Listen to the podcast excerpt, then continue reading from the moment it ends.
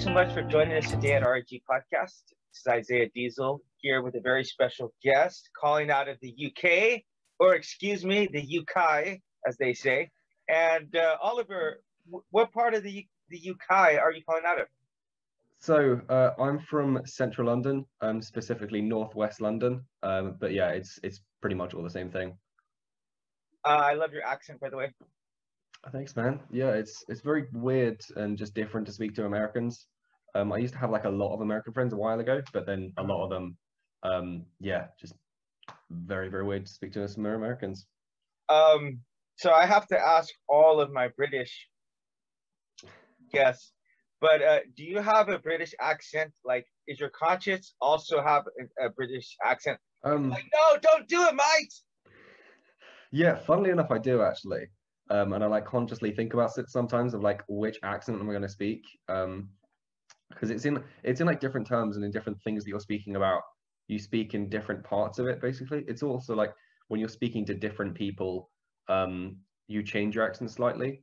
So yeah, I think everyone, um, I, I at least I mean I think everyone kind of has like an unconscious accent that they speak and like how they change their accent, like depending on where they're speaking yeah so do you okay so if you're by yourself and no one's around do you all, and you're like talking to yourself do you also have a british accent? Mm-hmm. that's a joke. You're I, i'm taking a subtle uh jab at your no I, I it's funny um you know like probably some of the most infamous atheists are uh from the uk right? Uh from england. Yeah. So yeah. You know, Dawkins and I, I normally have an atheist co-host, but uh, unfortunately, uh, I'm not able to mm-hmm. contact them right now. But they, uh, we have this running joke that it doesn't really matter what you say. Like you could just pick up a uh, the the phone book if they still have the phone books and just read it in a British accent. You're gonna sound intelligent, right? Um, yeah, yeah, that's very true. Like there's sort of different accents that sound really dumb and they just don't sound intelligent at all. Um, mm-hmm. But yeah, I mean, it's it's kind of true. Like I meet so many people and they just seem really smart. Um, yeah, it's really weird. All right, so we're gonna do a public service announcement. we're gonna do a public service announcement right now. Uh, I hope you don't mind participating, Oliver. Mm-hmm. Um, so here's what we're gonna do. so I'm gonna say a bunch of British words, and you're gonna translate that into English for me and then okay. it could be slang, and then I'll say some American slang and see if you can know what that means. Okay. So if the Brits okay. who are listening, yeah, they'll they'll learn some English, some American English. Okay. What does the word bloke mean? Okay. What is the word bloke and use it in a sentence? Um, the word bloke kind of just means like friend or person or guy. It's just referring to like anyone. Um, it's really rarely used. Like no one really uses it that much. Um, yeah, I mean, you could just say, um, chap. I've got some blokes coming around, or like I've just got some mates coming around, basically. Like or no chap. one really uses, yeah, chap kind of. Um, okay. That's that's more like older sort of English. It's more like yeah. um the older sort of generation uses it, but it's kind of it's kind of a term. I see. All right. What about the word stitch up? Um, I've I've never actually heard that word being used in a conversation um yeah that that doesn't really exist in like really? in like actual language. Yeah. I know what it means. So I, I guess if you were to say stitch someone up in america it would mean to beat them up. But if you say stitch up to british people it means that they're pulling like a joke a practical joke on someone or they're tricking someone. Kind of? Like i've never really heard that being used before. Okay. All right. Uh what about a, a quid? Like i quids i have five quids not oh, a squid okay, so yeah, so quid is a pound basically, or like um, our ver- like our version of currency. And what is a um, pound? Wait, it, and a pound? Are you talking about pounds, or are you talking about uh kilograms? So pounds is in money. So yeah, we we use the good system of how to measure stuff. Yes, I agree. yeah, but here's what confuses me because you call it a pound, but there's no way that one of those notes, it's like a dollar. There's no way one of those is a pound. So why would you call no. it a pound? Like, why would you call like an ounce or something or a gram? Because that's our currency, man. it's just pound sterling. I'm just winding you up. Okay, what does winding someone up mean? What does that mean? Yeah, they were talking about money, just like Okay. all versions of currency, basically. And pence, what do you guys use? You guys also use pence too? Pence, uh, kind of. Uh, we just call it like one p, or if you have like a pound fifty, you just call it like uh, one pound fifty. So that means like cents, right? Yeah, yeah, pretty Okay. much. All right. Now I'm gonna give you a few English ones, and let's see if you can, if you know what that means. What does it mean if you give somebody the business? Um, I've no idea. I've never heard that before. Okay, it means you could beat them up, or you like you go to, or it's the same expression, go to town on someone. Like if you beat someone in a game or something, say I gave that person the business. Okay, uh, last one. Uh, what does kick rocks mean? Um, I have no idea. All right, so kick rocks means to go home or just like go somewhere. Because normally you think when you're walking, you like like to kick rocks. So Yeah, sure. anyway, those are a few expressions now that you know. Okay. Um, we say bucks for quids Mhm. uh, in America. So okay. So that being said, uh, we want to start off. I want to ask you, what is your religious worldview? Um, okay, it's it's kind of um different and interesting. Um, I think it's it's not very like um common in a way because I'm sort of part I'm kind of like part Jewish. Um, I'm part Buddhist. Essentially, it's like my um my philosophy and the way that I live my life is very in a Buddhist sense. Um, and the way that I live um in kind of a cultural sense um is Jewish. It's sort of like split between the two. Hmm. So So um you got a split personality. yeah, in a way, like it's it's it's very like two different things of like one thing is like what my morals and values are. The other one is sort of a thing that I kind of just have and it's it's more like the culture than the religion. So okay, so let's start off here because I I I'm interviewing a Jewish man on a series of interviews, and he was just telling me about the uh, the Ashkenazi Jews, which are like the European Jews, Mhm. right? So that's what your family is, Yeah. and uh, that's your mom and your dad. They go to the synagogue and everything. Mhm. Okay, all right. And so were you were you um were you mitzvah? Yeah, yeah. So I was born and raised, and I went to two Jewish schools, um, and I had the 13th celebration, all of this sort of stuff. And usually that's when people start to just go out of touch with it, and then they just fade off um, and Yeah. just do whatever they want. You know, interesting. Um, so I stayed with this guy in uh, Japan, and he's a Mhm. Jewish man, and he told me that whenever he got he got mitzvah, is that like properly the past tense, like bar mitzvah, like Yeah, yeah, I think so. okay. So whenever he got bar mitzvah, uh, he told his dad, like, I think I don't believe, or something like that. His dad asked him if he believed, and he said, like, from that point on, like, he never really stepped foot in the synagogue again because, hmm. yeah. So I guess, okay. So how many under because the, the Jewish guy, the Jewish man, also told me this that they see that as you becoming an adult at the age of thirteen. Is that correct? Yeah, yeah, that's true. So that's kind of like we say in English, like a like a maybe in Christianity, like the age of accountability. So it means like you can understand things that are right of. and wrong.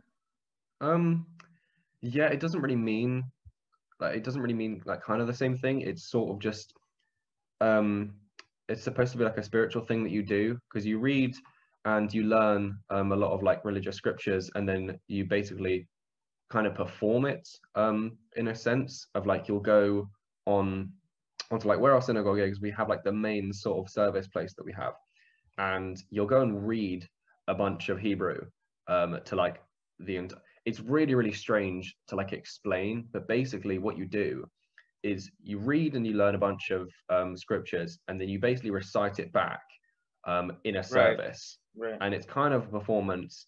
It's kind of not um, and then that's like the actual part of it. And then the rest of it of what it's turned into which i really really hate is the whole party and the other side of it because you have two days you have the saturday and then normally you have it on sunday after. If you have the actual religious thing and then you have the celebration the party around it. That would be the good part. I'd be celebrating all over i guess you're only 13 so you can't really drink right? Yeah i mean look the thing that i really really don't like about the party side of it is that it used to be you would just have a bunch of friends back to your house, or maybe you'd have like a venue or something like that. But the way that it's sort of turned into now and the way that it works is it's basically just a massive show of money of who can make the most extravagant and just stupid party that you have. Because a lot of the Jews, especially around northwest London, just throw these ridiculously big and stupid right. parties. And I've actually worked at a lot of these because I do live events and I do music. So it was the way that I used to make a lot of money. And I would basically just go and help out at these venues and I'd go and help out these places. and you, you have people spending what was that? Do you sing? Um yeah, I do I do um guitar and vocals. Okay. Um, but I basically just go and like do the like the backstage kind of things of like setting um setting everything up and like doing all these big venues. And we had like two or three times when people are spending like over fifty thousand pounds wow to just go and show wow. just how much wealth they have.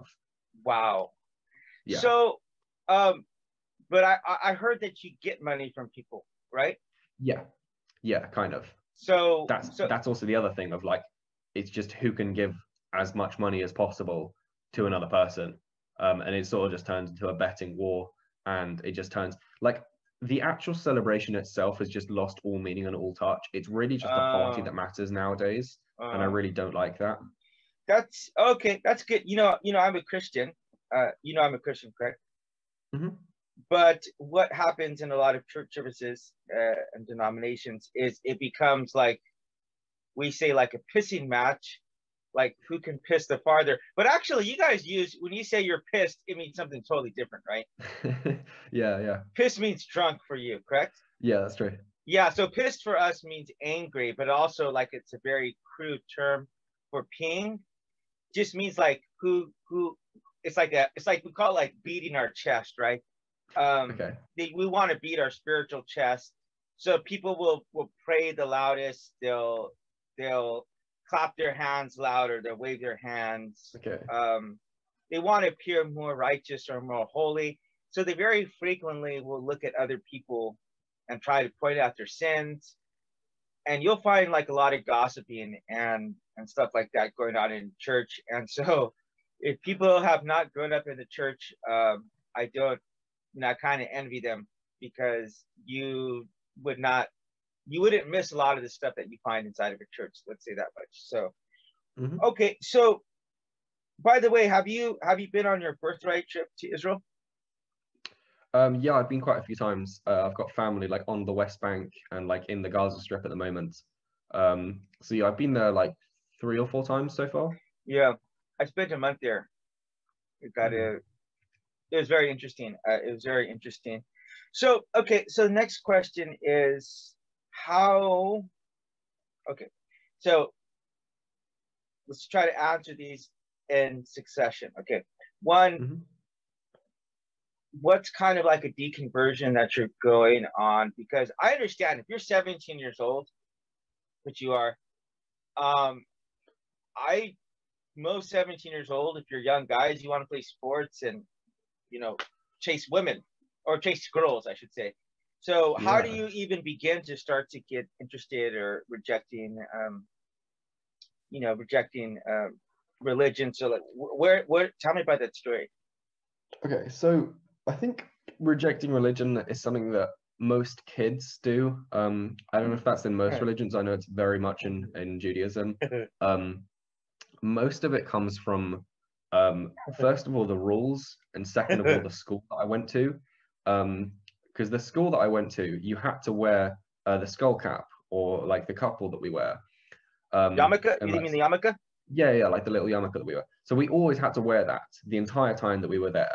And um, like I was very, very good friends, and you know, my mentor was the deputy head. He was a rabbi, and I basically said like, "Hey, look, you know, I understand that this is like respectful and it's a culture and it's a thing that we do, but respectfully, like it's my belief that I don't want to wear this and it's my freedom of choice and it's my freedom of expression to not wear it. And he basically said, okay, well, look, you signed up to this school, so you have to do what we say or you're getting thrown out. And I was like, okay, doesn't really make sense, but whatever. So there's a lot of things where it's just like, okay, we don't really care what you think or what you believe right, or what your right. personal freedom is. You're just going to do this thing. And there's so much of that in Judaism. So, right. Oh my God. And I heard the whole thing about like you wake up and you, you have to wash your hands before you can touch your eyes or something like you have to wash your wash your left hand or your right hand which which hand is yeah it? yeah there's, there's a bunch of weird and just strange rules that just don't make sense so okay um okay yeah so so that's the thing. I so okay so one okay i understand that as a kid right?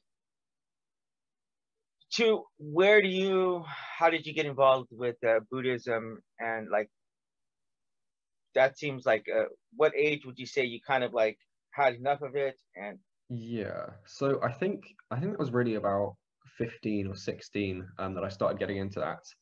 Um, basically i went to hospital for about um, about eight months or so you, you went to the um, hospital yeah so i was in there for about eight months or so um, and i was in there happened? like an inpatient um, so my mental health was getting really really bad at that point. Uh-huh. and um, I was admitted to this hospital and um, I learnt a lot and um, I got out um, probably a lot sooner than I should have. Um, and then I started my college year. So I started learning music and I started really, really getting into it. Um, and yeah, it was just a lot. And I was overworking myself a lot because a lot of what happens when you're in hospital is you get taught like how to lie essentially because mm-hmm. we have we have this thing where um, you get checked up on every either 15 minutes, five minutes, or you have someone with you the entire time, or like a one to one basically. And they have these checks and they come around to you, they're like, hey, how are you doing? And eh, like after a while, it just gets really annoying of even if you're okay or if you're not, you always just say, yeah, you're fine. And it sort of just gets baked into the experience, and that's what everyone has there and then after you're outside you don't really adapt back to it to being like okay um like i'm back in reality and i don't really need to like pretend anymore but then it still just carries on. So i found that i was just doing whatever it is and i was never saying no to any experiences or to anything and i was just overworking myself a lot and i ended back up i ended up back in hospital. Um and then just really like questioning a lot about you know what's what's my life meaning? Like what do i want to do? What makes me happy? Like how's the world come into existence? Um, and then i found a lot of peace and i found a lot of answering um, by the practices of buddhism okay. um, and the way that i try and explain it and the way that i practice is essentially um, like a computer is a tool and learning how to walk is a tool It's the same way that you know how to do a sit up or a press up you don't then go and learn the entire history of it and how to exactly do it and do it for a university degree of how to do one press up. Mm-hmm. It's basically just a tool and a thing that helps you in life. What so, are you talking about when you go down and you go like that? Yeah, yeah. Okay, yeah, so we, we call that a push up. Okay, just yeah, yeah. So, um, so basically, I watched um like a lot of podcasts and I listened to like a lot of YouTube videos about Buddhism. Um, and then I kind of just left it because I've learned all the things that help me. You know, there's obviously you don't learn an entire religion, but I've learned enough that helps me and that puts my morality at ease. It just puts me and it just calms me down basically. And it just helps me with life and and everything. So I went through a divorce about 10 years ago to my wife and we're remarried now after mm-hmm. I found Jesus Christ. But I do know that the meditation and uh, can be very helpful. Yeah. And because it helped me, uh, it helped me in you know very low point of my life. So, do you do meditation, or what kind of rituals do you, uh, have you have you replaced? Because um, I've never seen some of them are, are kind of ridiculous. So, have you gotten any additional rituals or meditation? Yeah, so so there's kind of three things that encounters pretty much everything that I live and what helps me in terms of meditations and spirituality. So there's the four practices, which is be happy, be healthy, um, don't hurt yourself and don't hurt other people. Right. And it seems like a really just, you know, like a middle-aged white mum thing to say, but it's basically in every way that you can, you need to be happy. So that means you you can't really be around other people that aren't happy. You can't really be around people that are doing drugs or Mhm. that don't have jobs or that are really shit in their lives. Um, you need to be as healthy as possible. So I've completely quit smoking, drinking drugs, um, caffeine, Wow. energy drinks, fast food, all of this sort of stuff. Um, because that's the way that I can be as healthy as possible. Also doing a lot of exercise. Um, What about a meat? doing- Yeah, yeah, I still eat meats. Um, Okay. I'm a very strong believer in eating meats and killing your own food. Um, so I'm sort of like the other end of, of veganism, um, which is very also prominent in Buddhism. So so you kill your own meat? Um, I'm basically just about to start hunting because Okay. I've I've been on sort of a journey of like, um, is eating meat okay? Is it not? Um, and I've basically come to the conclusion that factory farming is pretty bad, um, and I want to start hunting and killing my own meat, and then having that. Um, Are there there are areas around London you can actually do that? Mhm. Yeah.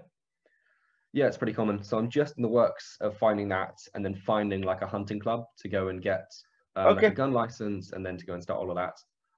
Um, huh? I thought I thought you couldn't have guns in the UK. Yeah, yeah. So it's a very, very common uh, misconception that you can't have one at all. It's very, very hard to have one. Um, it's basically just for ex-police officers, um, security services, and special forces. Um, but you can basically go and buy one, and then you can go and leave it at um, like a hunting ground or a gun shop or like a shooting range, essentially. So you can't have it in your house under Oh, very, very specific circumstances oh, things like concealed carry just doesn't exist. okay, um, okay, okay, Yeah. okay. So, all right, okay. So now I have that information down. All right. Uh, okay, so if someone's listening and they want to try meditation, Mhm. what is the process of meditation that you would recommend? Because I know there's several different ways to meditate, and I'll Yeah. tell you the one that I learned. So, so basically, I lie down. Um, I completely turn off all the lights. I, in fact, even put on like a blindfold, and I put in earplugs so that Yeah. it's like a sensory deprivation. And so I literally try to think about nothing. And what I mean Mhm. by nothing, I literally mean the word nothing. I imagine myself in a movie theater staring at a black screen that literally just says nothing in very big white letters. Because to not, it's actually a lot harder than people actually think. Like literally try to go one minute, try to go 10 seconds without, with literally thinking about nothing. It is next impossible because your mind is like a, um, it's like a vacuum. So if you don't put anything in it, like things will rush in, right? So Mhm. for that, it just helps me to focus on the literal word nothing. And another way that I've heard this explained is that it's similar to is if if you took a if you took a bottle of water and then you put a bunch of sand in it and you shook it all about or like a snow globe where everything goes flying everything everywhere. And if you just sit it down and just let it sit everything will go down and it'll become more clear. So it's essentially the same kind of um, same kind of principle. So what would you say is your kind of ritual for how long and um, what do you do? Yeah. So um there's three main things that I advise to literally everyone. Um I'm like the opposite end of like sort of evangelical Christianism and trying to enforce it on everyone else. But um everyone that tries to speak about it and ask me about it, I really, really advise it. uh-huh So the first one that has sort of just changed everything for me. Um, like I used to have really, really bad back problems from just Mhm. sitting down at a desk all day um, and just having really bad posture. Um, I'd also do a lot of exercise, and my muscle would be really, really bad. Um, and you realize that your body's a lot more tense um, than everyone thinks it is. So you have a really, really cold bath, or you have, um, I don't know, a pool, like a plunge pool or something like that, or just something where you can get really, really cold in a body of water. Then you do the opposite end of it in just like a hot tub or like a really hot bath. And you keep on switching forwards and back and forwards and back until everything is just completely numb. And when you're thinking about that, basically the entirety of your mind is just thinking about how cold or how hot are you. And then it doesn't really give you the space to think about anything else. So it's like unconsciously thinking about nothing. So i try and do that as much as possible. Um of there's really no limit to it of just the more you can do it the better it is essentially. So that's sort of the main thing that i do. So there is um have you ever heard of a uh, a public uh, a korean public bathhouse um, I think so. It's called Jjimjilbang. They actually have them um, like in um, Turkey where you can go and you can take like baths. Um, mm-hmm. you ever you ever seen like Turkey? Uh, no, I don't think so. Okay, so um, you basically go in there and you get naked and. Um, but one of the things they have, because you know a lot of Koreans are Buddhist, right? Are you familiar with that? Um, not particularly, no. Yeah. So, well, you know, it's Asia, so like China, you know, mm-hmm. just a popular thing. Anyway, um, so they have these really hot baths and really cold baths, and and I like to do that. People do that; they go back and forth, back and forth. So I've never heard of that, but it's that's more for just like relaxation, because apparently, yeah. like it shocks your body, uh, it shocks, you know, your muscles and everything. So. Uh, yeah, you ever seen the video of the guy who who immerses himself into freezing water? He might even be a Buddhist because it's some kind of form of meditation. He goes into mm-hmm. ice and stuff. Have you seen that? Yeah, I think so. He's like he's apparently like hasn't been been sick in like 30 years or something like that. So it's amazing. Yeah, you, are you talking about Wim Hof? Uh, there's a guy called Wim Hof. He's basically like mastered essentially body temperature and regulating heat and through meditation essentially. I'm not entirely. He's a white dude, has a big old beard. Um, yeah, yeah, yeah, same guy. Same, okay, uh, but actually, it's not. It's not just that though, because um, so I think in the Himalayas, I've I've seen things in the Himalayas where uh, men they go to meditate and they take these um, freezing, freezing. Um, how do you call it? Like they take sheets and they wrap themselves in these freezing sheets. And remind you, it's snow everywhere. And within a couple of hours, they're able to change their body temperature to the point where it's literally like steaming off of these um, these. Yeah. Have you have you seen that before? It's quite amazing. Yeah, I've heard a lot about that. Um. So do you do you have, do you know anything about that? Yeah. So that's essentially just a different kind of breathing to regulate different things because you can essentially focus different parts of your breathing into different things so you can specifically find like different bones in your body that uh that need healing or there's different muscles it all sounds very very hippie and just like wacky stuff but it's yeah it basically works really yeah, well of... it's that can't be just hippie because um if that were the case these guys would not be able to do that you know yeah it, it's just as yeah. simple as that so um, some Christians get like upset about things like that. Uh, if, if I think that, uh, you know, there's some validity to this, but it just, you can't argue with facts. You know what I mean? Like, mm. like you really can't. There's, there's no way to get around that your mind is capable of doing things that you just wouldn't believe is humanly possible. Yeah, These, they call them yogis, right? Yogis, like the guys who do mm-hmm. like yoga, do meditation. Um, they are capable of doing some amazing feats. And, uh, yeah. that's you know just true it's it's it's it's not a matter of my opinion or anyone else's opinion whenever you're able to harness your mind like i think your mind is a lot stronger than most people would ever even imagine like it could do things that um if if you oh you know like Derren brown mm-hmm.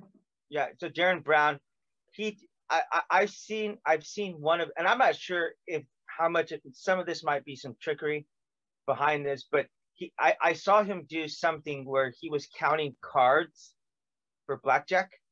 And what he was doing was he imagined himself in like this old Victorian um, house, and he had put like four stickers on every on every um,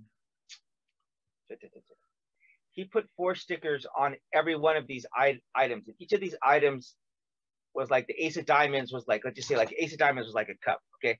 So he put like four stickers on that. And every time it would come up, he would take off one stick sticker off of that. And he was able to memorize all the cards that were in there. And uh, have you ever heard of somebody by the name of Kim Peek? Yeah, Tim Peake. Kim Peek. So he's the inspiration of the movie Rain Man. So uh, it shows him in Rain Man. He's able to remember exactly the cards that were in a deck, and he goes to the casino and he, he wins a bunch of money. And this guy does that same thing. He, he memorizes all the cards and he goes in, counts the cards, mm-hmm. and just cleans out the casino. So um, yeah, our brains are capable of doing some amazing things. One other thing I saw him do on there, which was insane. It was completely insane. He's like not even that good at chess, and he goes in and he asks these like nine grandmasters. He's like, okay, I'm gonna play all you guys right here, right? And he goes, I'm gonna beat at least half of you. So he sits down and he goes around and it's called a simo. Okay, simo means like you play like a bunch of people at the same time, like Bobby mm-hmm. Fischer mm-hmm. or Spassky or uh yeah, yeah, I've seen that before. So he goes through and he beats five of these guys. Okay, he loses to five of them. Uh, he loses to four of them, and he wins to five. And what he did, it shows. Uh, I got to put a link to this in there. What he does is he puts them in his mind against each other, and he goes around. And he's playing their moves opposite to each other, right? So he's moving one one one time he's playing in black, and the other one he's playing in white, and he just has paired them all up in his mind, and he's memorized all of these games, and he's just going around making all the moves. It was it's just insane. It's it's an insane feat. So, what do you think about that as far as um, unleashing the potential of the mind and um, if Buddhism is a good um, it's a good route for that. Yeah, I think I think how how society's structured at the moment, how where everyone's living at the moment um, for the majority of the world isn't really the optimum and maximum potential for what our brains can do. There's been so many different studies to basically show that how we're living at the moment just isn't how we should um, we really should just be in nature, foraging for our own food, making our own houses, killing our own animals. And sitting at a computer and doing emails all day isn't what we're designed for. It's just not what we're made to do. And we're made to do other things. We're made to be physical. We're made to stand up and we're made to exercise. Like the fact that like obesity rates are skyrocketing and how the poorest people in our countries are the most obese and they have the most diseases right. and everything of this basically shows you how wrong we're living at the moment um, and it basically shows you that there is potential there is options for this in the exact same way that you're talking about how um, tibetan monks go and they have like frozen sheets on them and then they go and sit they do nothing right. they take no drugs they take nothing and then they make all of the water and everything evaporates off of right, themselves. Right, right. I've shows it. you like it's the exact example of it. Of you can basically see who is optimal, who is kind of prime in in their mind and in their body and experiences. And I don't believe there's any people. There's very very few people in the Western world that are in the prime of their body and their mind. Yeah. I gotta say something to you. Um, and and this is not this is not meant as offensive to you, but there's there's really only so far I could have a conversation with you because um, you are quite a bit uh, young and you still need to go out and experience things in life with loss, triumph, um, you know, failure, being losing your parents and things like that. There's a whole other spectrum of life where you can mentally learn stuff, but then there's going out and experiencing things, right? So I just I would say that for any 17. This is not picking on Oliver, but uh, any person. Um, there's just a life experience that you got to experience, right? But but that being said, when when I was 17 years old, which was 22 years ago, there was no TikTok, there was no Facebook, there's nothing like that.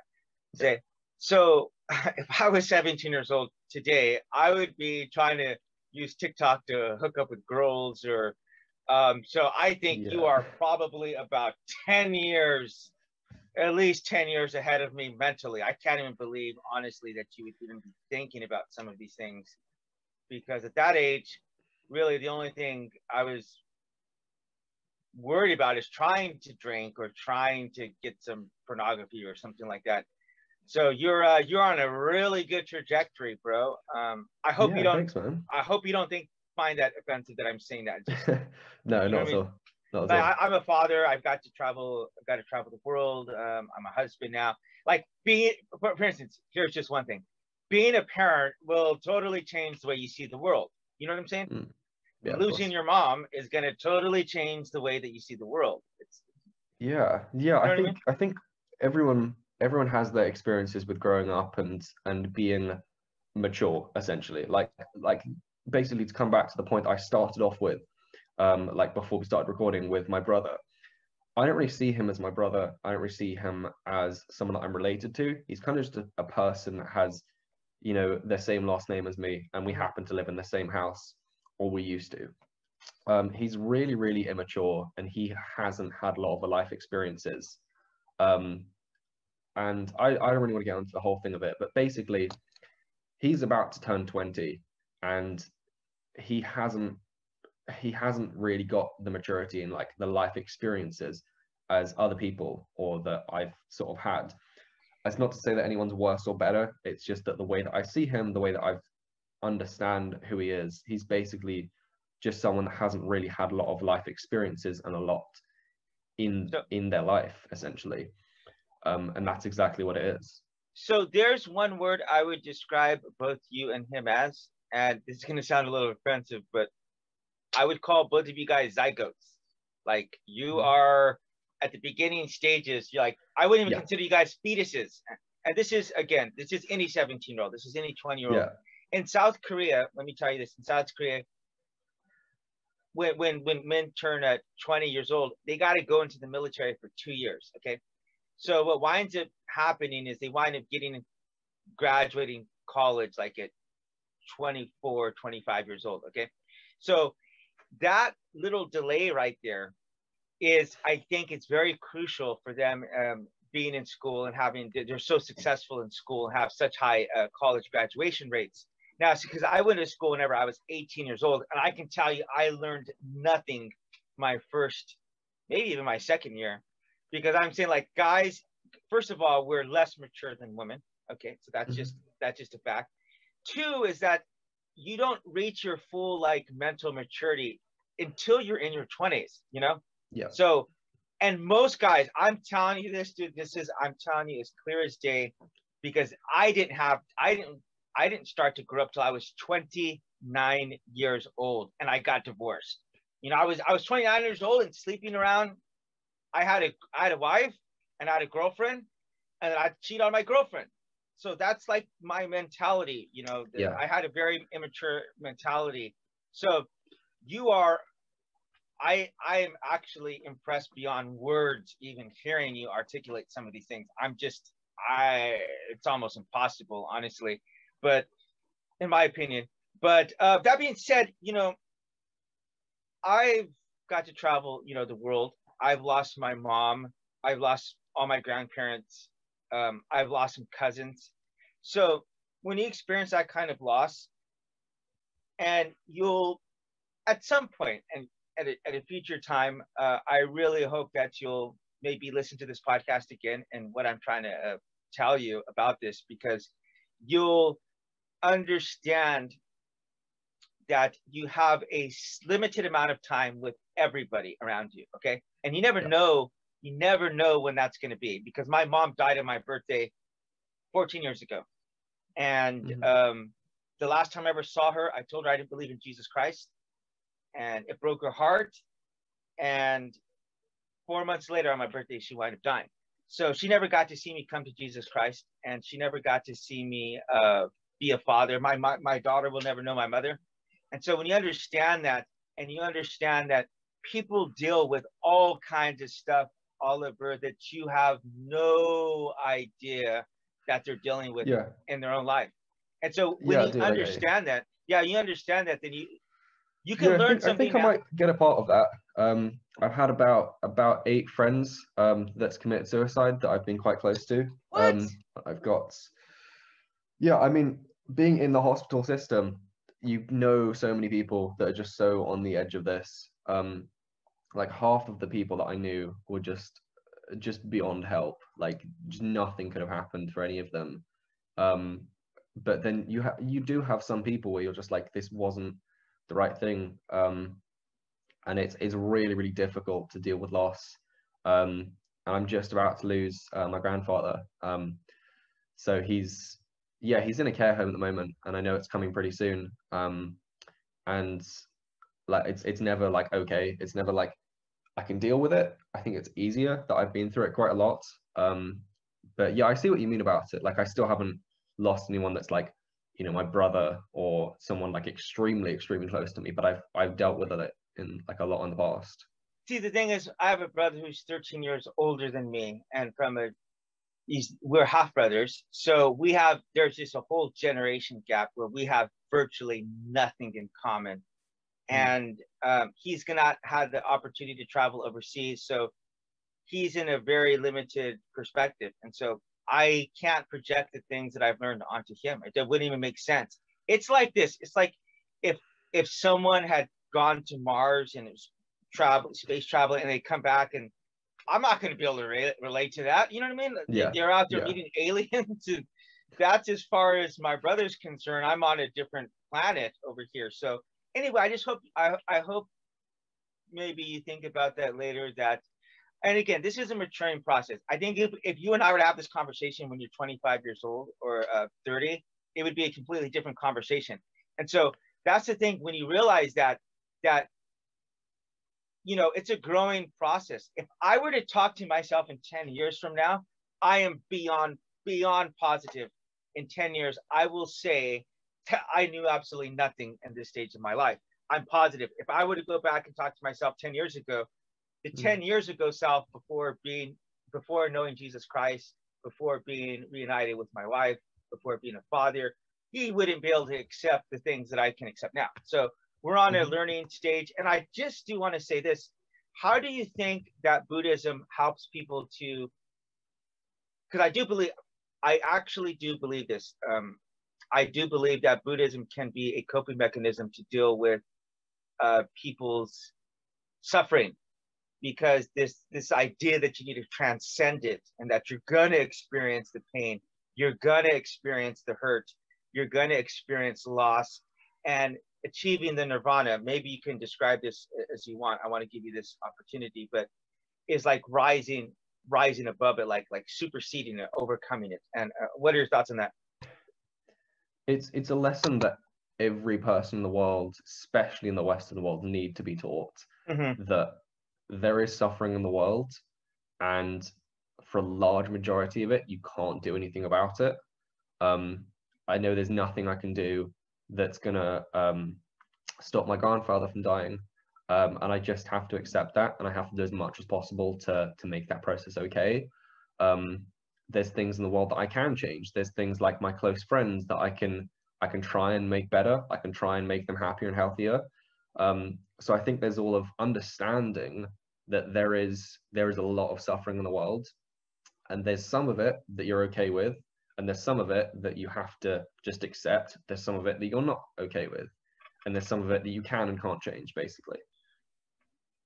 So i think with the things you can change you know do as much as you can. With the things like you know war and corruption and global warming there's nothing really me like me myself that i can right. do about it so i will tell you this um, i am a christian but if i wasn't a christian i would be a buddhist uh, if i had to choose a religion I I even went down and stayed at a uh, like a monastery uh, with the mm-hmm. monks and got to dress like them and and learn about them. And I asked the Zen master something about nirvana, and he's like, "Oh yeah, you'd make a good monk," because my hair. And uh, that was pretty funny. But I do think, I genuinely, I genuinely do think. So, as a Christian, I do believe Jesus Christ is the correct way, and I do believe that uh, this is the right way. Okay. That being said, prior to being a Christian, I did go into Israel, Israel, and I did stay at a mosque, and I did learn about Islam. And I think knowing Jews, knowing Muslims, knowing uh, Sikhs, Hindus, like I know that as a Christian, I can learn valuable lessons from these people, even about God. You know, uh, one of the things, it, it, one of the things that I learned while being a, a Muslim, uh, well, not being a Muslim, but while learning about Islam, is that when they do their prayers, they take this water and you got to like inhale it and you got to clean the, your ears and and your hands and, and you even rinse your mouth out. And it's like really cold water. So after you do that it gives you this sensation of being like a new person. It's, it's amazing. It's, it's an amazing feeling. And so for them they pray five times a day because they're confronting themselves at every point of the day. Like you're in the morning time in the evening time you know at lunchtime. You're like what am i doing? What am i thinking? What am i sinning? And so taking that um, another one about Buddhism that I thought was fascinating was the Zen master told us that he did the 10 step bowing because people, it's like people think you're bowing, like, no, it's not bowing. There's like 10 steps to it. It's like literally 10 steps. And each one of those steps, like, you know, it's like it, bowing is like a 10 second process, you know, 10, 12 seconds. You do it slow. And you have these rituals. So they taught us we did, we bowed like 100 times. And it took like 10 minutes. Okay. So the Zen master told us that he bowed for like 10,000 times and it took like all day long. And he said he did that for like 100 days.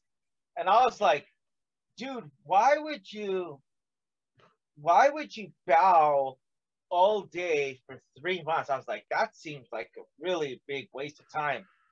So, um, and then he said, well, you don't start off thinking you're going to get the answer, but the answer will find you by the end. And I think a lot of things in the Bible, you look and you're like, God, I don't really don't want to do this. Like, I really don't want to do X, Y, and Z. But then you do it, and then you learn, you learn it after it's done. Of the, just learning the obedience. So, uh, what are your yeah. thoughts on that? Yeah, so I think I think there's two things really. Um, I think first thing is like, so, okay, so I'm assuming you go to church, right? Of course yeah so so you go to church and it helps you i'm assuming. It helps you in your life and it helps you with the community and happiness and a variety of things.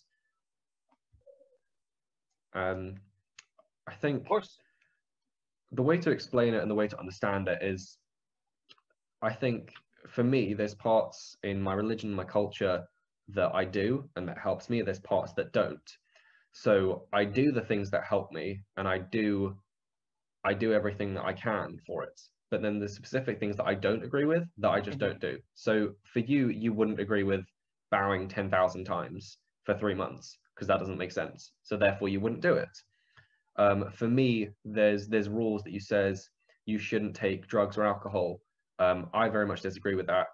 Um, so therefore I don't do it.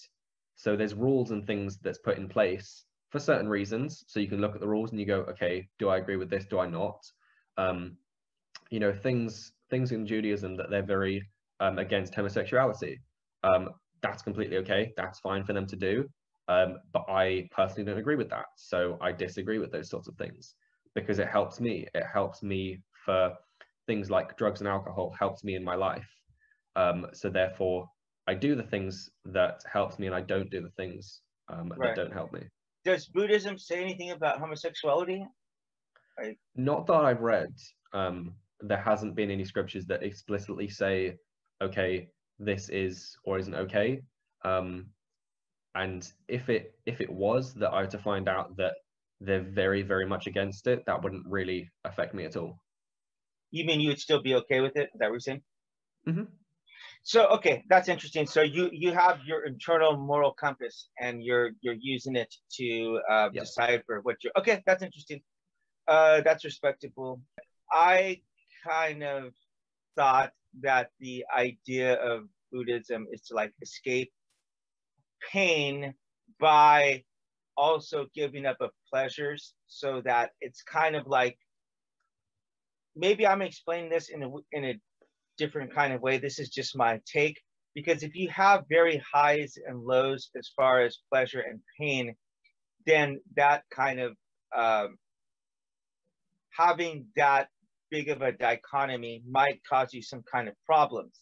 So if you're living like a monk, for example, and you're not eating, you know, uh, a delicious food, and you're not going out and partying and sleeping or sleeping around or whatever, like you just kind of have like this uh, kind of like this mundane existence. So it's going to be hard to experience huge losses, like for example, losing a job or something like that. Yeah.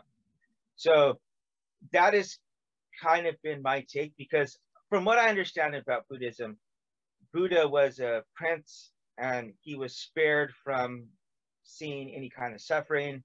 And then he actually got out of the castle one day and he went out and started exploring and started seeing suffering and stuff. And it kind of like freaked him out because he was like a teenager or maybe like a 20 yeah. years old or something. That, that's, that's accurate. Mm-hmm.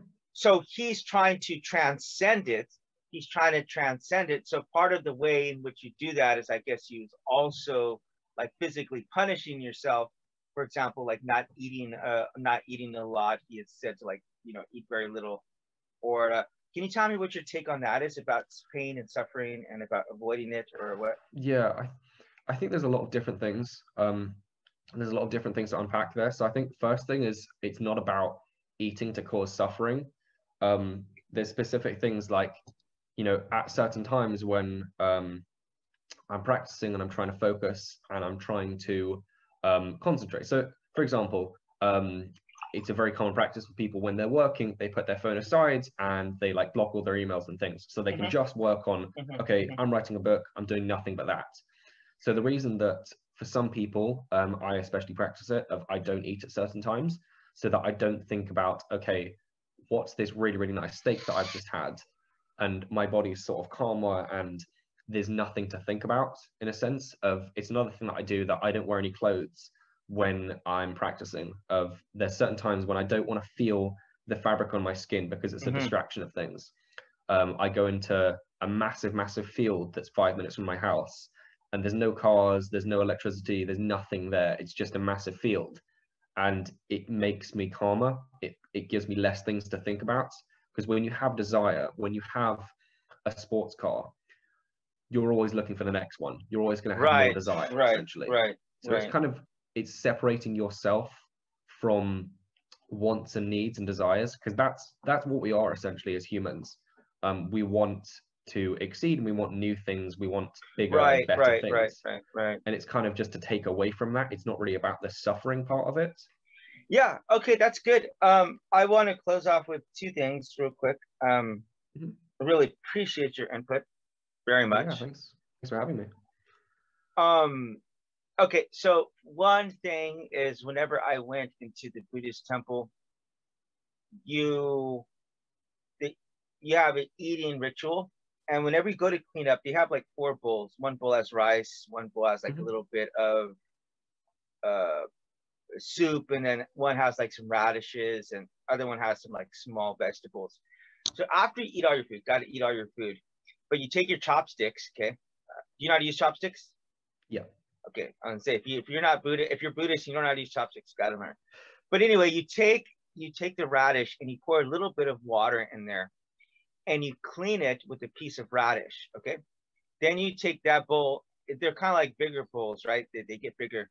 So you pour it into the mm-hmm. next one, and then you clean that one with the kind of rush leftover water, and then you pour it into the big one, the big one. So you clean everything with the radish.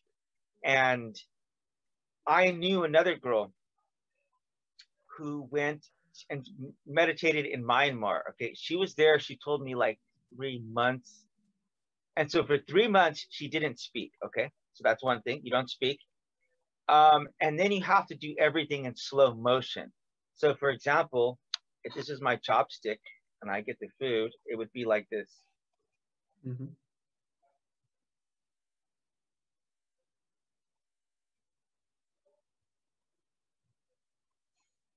Yeah. Yeah. So they do everything really slowly.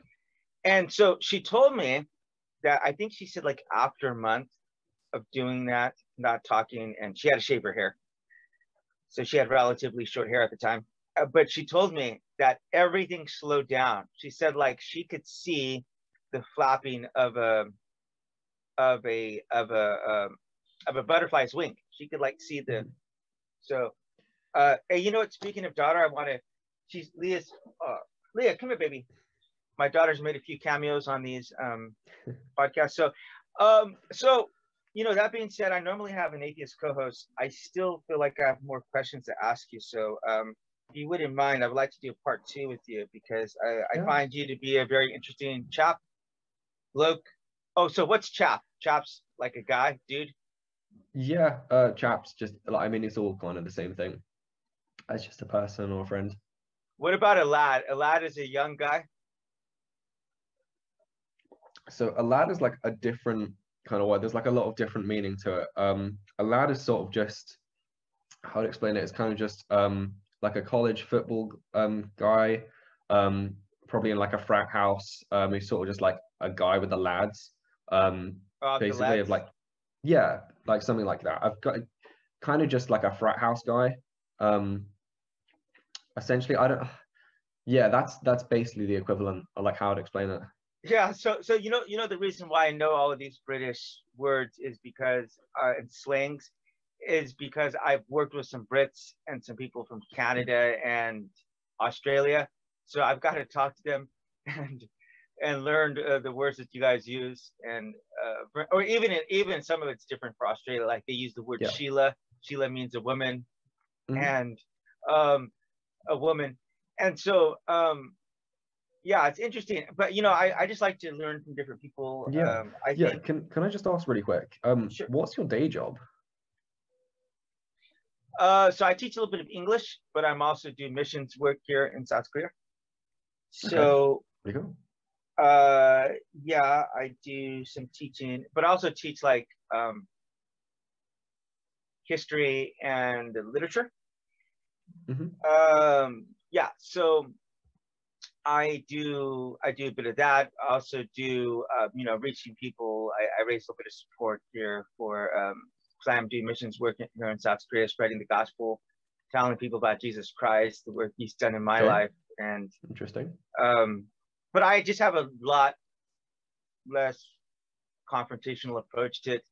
I'm like, you guys are idiots. Like, you guys are all going to hell. You guys need to do this. That's not really the kind of conversations yeah. I like to have. It's like, um, I definitely do believe this is the right way. I, in fact, I know it's the right way. Um, I've experienced Jesus Christ in a very real way in my life, and hmm. and I do believe it can it can help people. But that that's not to say I don't think that Buddhism can't help you. You know, I in fact I know it can.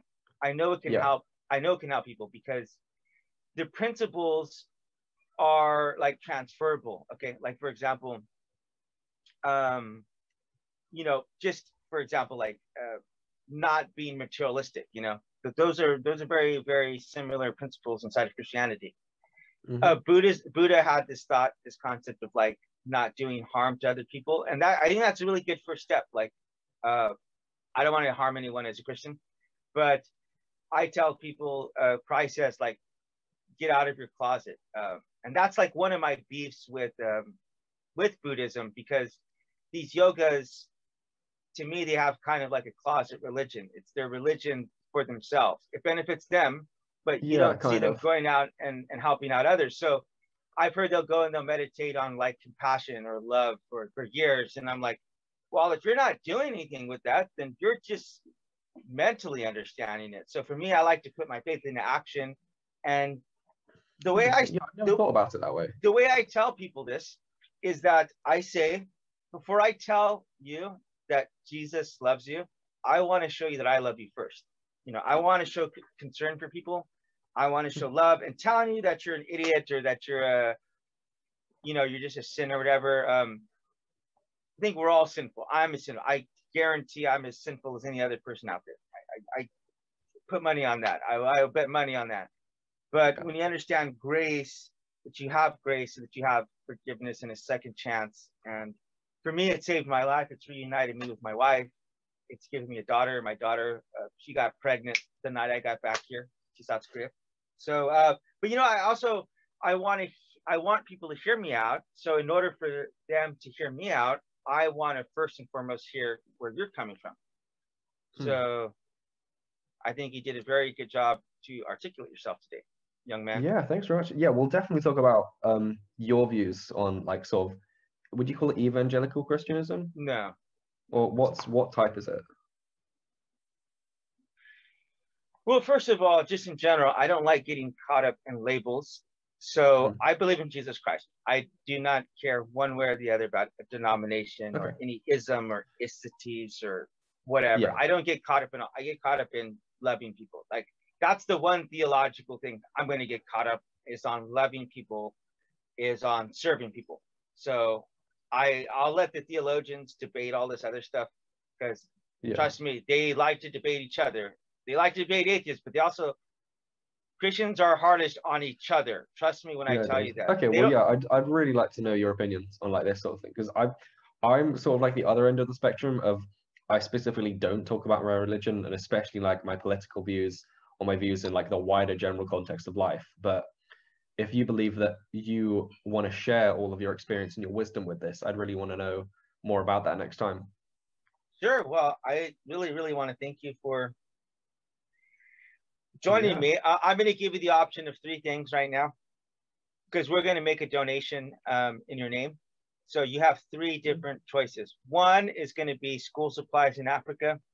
Two will be peace organization between um, Israel and Palestine. It's like former reformed terrorists work with family members of Israelis um, who, who have been killed by terrorists, and they work together for peace. And then the other one is anti-bullying campaign. Maybe that's probably more up your alley. Yeah, I think I think anti-bullying um, campaigns is I think it's it's a real hypocrisy of you have so much bullying in America, but then you have so many school shootings. I'm like, do you not see that this is like clearly linked between each other?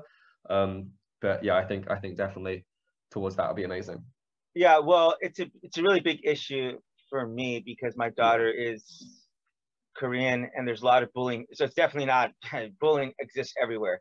But yeah, in South Korea, what they do, they bully people to the point that they they, they kill themselves. So it's um yeah, a very big issue for me. So with that being said, I really want to thank you for your time, and uh, I look forward to seeing yeah, you back at the next episode of RIG podcast. If you're not subscribed, please do so, and be sure to leave us a comment below about the next topic that you'd like to see us discuss. And with that being cool. said, good day. Good day, mates. Good day.